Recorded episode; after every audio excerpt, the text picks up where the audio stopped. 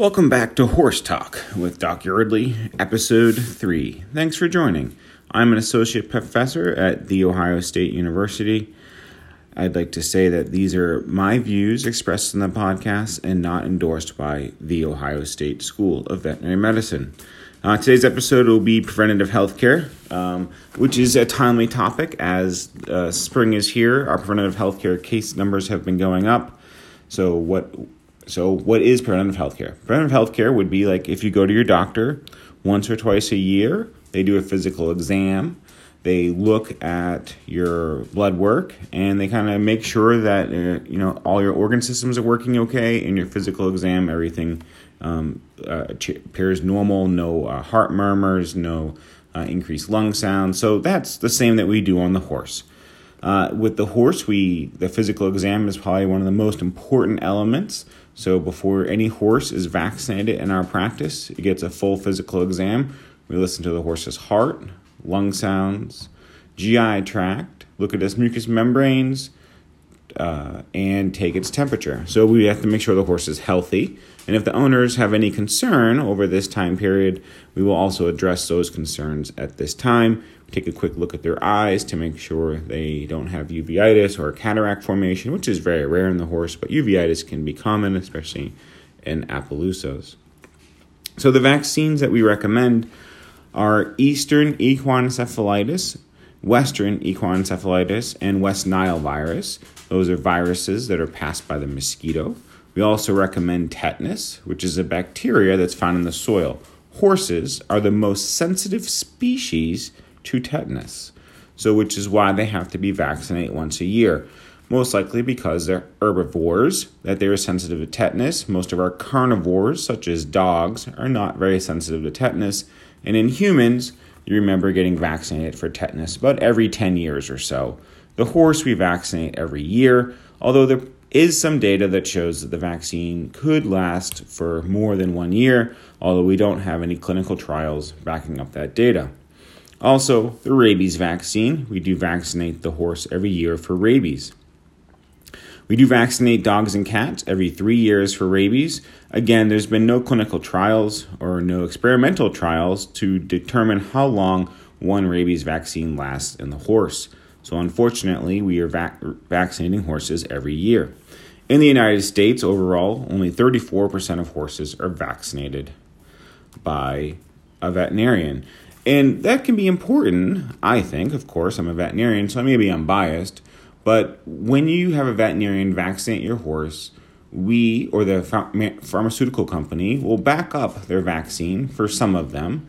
And if the horse becomes sick with West Nile or Eastern equine encephalitis, so they have a breakthrough infection, then the company will pay for all diagnostics related to that infection and sometimes treatment.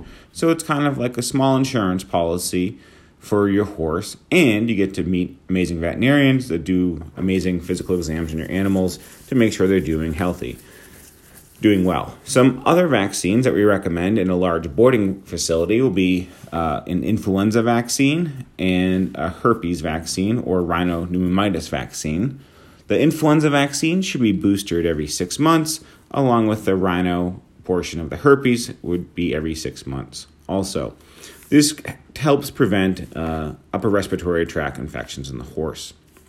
Another large uh, vaccine that is highly recommended in central Ohio, and something that um, we will have a podcast on later, is going to be botulism. Botulism is a bacteria, anaerobic bacteria found in the soil that horses uh, can get you know, through wounds or most likely through ingestion of bad hay uh, and they will get very sick. It is a very fatal disease uh, in the horse. And some people do vaccinate for strangles. Also, the strangles vaccine will not prevent disease, it will only mitigate some of the clinical signs. I am personally not a big believer in the strangles vaccine as it does have some um, sequela or has some uh, side effects associated with the vaccine. So, yeah. Anyway, so what is important also will be a Coggins test. So a lot of times you need a Coggins test if you're going to take the horse off the property um, and go to a horse show. So what what is the Coggins test testing for? It is testing for equine infectious anemia, which is a retrovirus. So it's like the human uh, AIDS virus as a retrovirus. So, of course, there's no vaccine for it.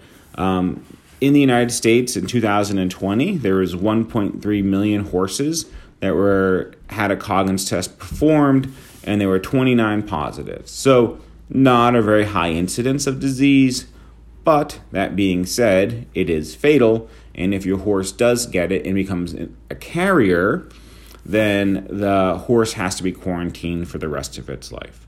How do horses get equine infectious anemia? Through blood-borne uh, bites from uh, deer flies or horse flies, so big biting insects also, uh, if you were someone that liked to share needles with other horses and gave some drugs, IV, and you shared your um, IV needles with other horses, which should never be done. This that I don't know why you would do that. Just buy another needle if you're giving your horse uh, injections. For and we probably should talk about what you're giving the horse the injections of to be let's be safe here. Uh, but please use a new needle if you are doing that. Are there any side effects of these vaccines? Not really. Um, a lot of times people uh, will the horse will complain that the horse's neck is sore, uh, and that is uh, not a side effect. I would say. I would say that's a normal reaction. Um, that means the immune system is working and it is becoming a good response. So some sore necks uh, would be expected, just like when you get your tetanus shot. At least I know from my personal experience, my arm becomes very sore for at least a day or two. It's you know, usually pretty bad, uh, just with the tetanus shot alone. So, uh, just to be aware that is that can be a uh, consequence or a sequela of it. Uh, uh, anaphylactic reactions uh, do occur very, very rarely. Um, so we do carry medications in case a horse has anaphylactic reaction, but um, it is very rare um, in the literature and in my personal experiences. Another important thing to do for preventative health care will be to do a fecal egg count. So we'll grab some fresh poop from your horse, we'll take it back to our laboratory. Uh, in the laboratory, we'll look at it under the microscope and we'll see how many eggs are in the feces. So, eggs are being passed in the feces by adult worms inside the horse. Low levels of adult worms inside the horse is perfectly normal. It's healthy. We would prefer that. So, we have new criteria now for how we're going to how we're going to use our deworming agents. And we have cutoffs, which is why the fecal egg count is so important. So if your horse has less than 200 eggs per gram, then they should only be dewormed twice a year. If they have more, if they have 200 to 500, then they should be dewormed three times a year. And if they have 500 and above, they should be dewormed four times a year. If we see tapeworms uh, on the fecal egg count, then we need to deworm with a different medication than what you would use to kill just strongyles. So, fecal egg counts are very important to classify horses as to what kind of shedding they have, and we know that shedding stays pretty um, pretty consistent over time, except when the horse ages. Uh, when the horse ages, their immune system decreases in function, uh, and they might more, be more likely to have become a high shedder. Some other tests that we like to perform on the farm for our middle aged horses would be uh, a test to screen for Cushing's disease or what we call uh, PPID, and that will be a simple blood draw. We'll measure its ACTH level. ACTH is a hormone made by the pituitary gland in the horse, and that will be elevated in Cushing's disease. Uh, 30% of horses over the age of 20 have Cushing's disease. We can uh, simply treat this disease um, with uh, one pill a day of pergolide or Prascend. Clinical signs are they have this very hairy, curly hair coat. They could have increased uh, fatty deposits, laminitis, sway back, decrease of uh, epaxial muscles, uh, increase uh, infections, lots of different things can look and be like Cushing's disease. So we do like to screen for the disease um, because we can make these horses uh, happier and healthier. At the same time of uh, doing our Cushing's test, we'll also do an insulin test. Uh, the insulin test is going to screen for insulin resistance. Uh, so any horse that it looks a little overweight, it's always good to screen for insulin resistance. So we can get the horse uh, on the appropriate medications and or diet. Um, insulin resistance leads to laminitis, at least in the laboratory setting, and uh, probably and most likely um, in in the real world. Um, but we know that high insulin levels will cause laminitis. So horses that are overweight this time of year, going out on green, lush pastures, um, they are at very high risk for laminitis. So we would like to uh, determine the horse's insulin levels prior to them going out into these lush green fields so we can maybe put a grazing muzzle on them or prescribe some medications to help decrease their insulin levels. The last thing we can do or would be a dental exam um, with sedation and oral speculum uh, there is no way to look inside a horse's mouth without a speculum and without sedation. I know there are lots of lay dentists in the area that are um, doing uh, dental exams, even though they're not veterinarians or licensed veterinarians. And there are also people that are doing dental exams without a speculum. So there's no way they're visually looking at all the teeth in the horse's mouth and knowing if there are fractures or cavities or diastemas. The horses can have a lot of pathology in their mouths. So it's very important that they have a dental exam performed once a year with the speculum. Uh, and if there are some long points on their teeth, sharp points, then we will perform a dental float.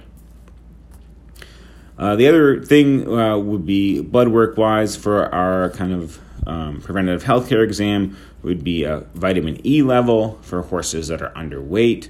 I think that would be very important. Um, some of the easy causes of poor muscling can be uh, low vitamin E, or it can kind of go hand in hand. So it's probably good to supplement with vitamin E if they have uh, low vitamin E. So this is a short podcast. We've been busy this week, like I said, in the clinic and uh, we were finishing up a grant uh, proposal that had to be submitted this week. So I apologize for not being as long as as as usual. Um, just one last thing uh, will be once you have an established relationship with your healthcare provider, so your veterinarian for your horse, and you perform preventative health care, that will allow that will most likely mean that your veterinarian will provide emergency care for your horse. Uh, more and more, because there are less and less equine veterinarians um, in the United States, about 2 to 3% of uh, veterinarians now are becoming equine vets. And the and once they become equine vets, 50% of those veterinarians leave practice after five years. So there's very few of us left. And to uh, keep our sanity and not to burn ourselves out, uh, a lot of practices now will only offer emergency services for clients and horses that prescribe to preventative health care that is provided by our clinic. Why is that? Well, we know who our clients are, we know these animals, and we can provide better service for them. Um, and we feel like it's our duty to provide care for the clients for these animals that we take care of on a monthly or yearly basis. So, just something to think about if you are vaccinating your horse yourself um, and you don't have a veterinarian, um, when you do get in a bind, um, I know it is becoming more and more difficult, even in central Ohio, uh, to have a veterinarian service your farm. So, just a little FYI for people that are listening.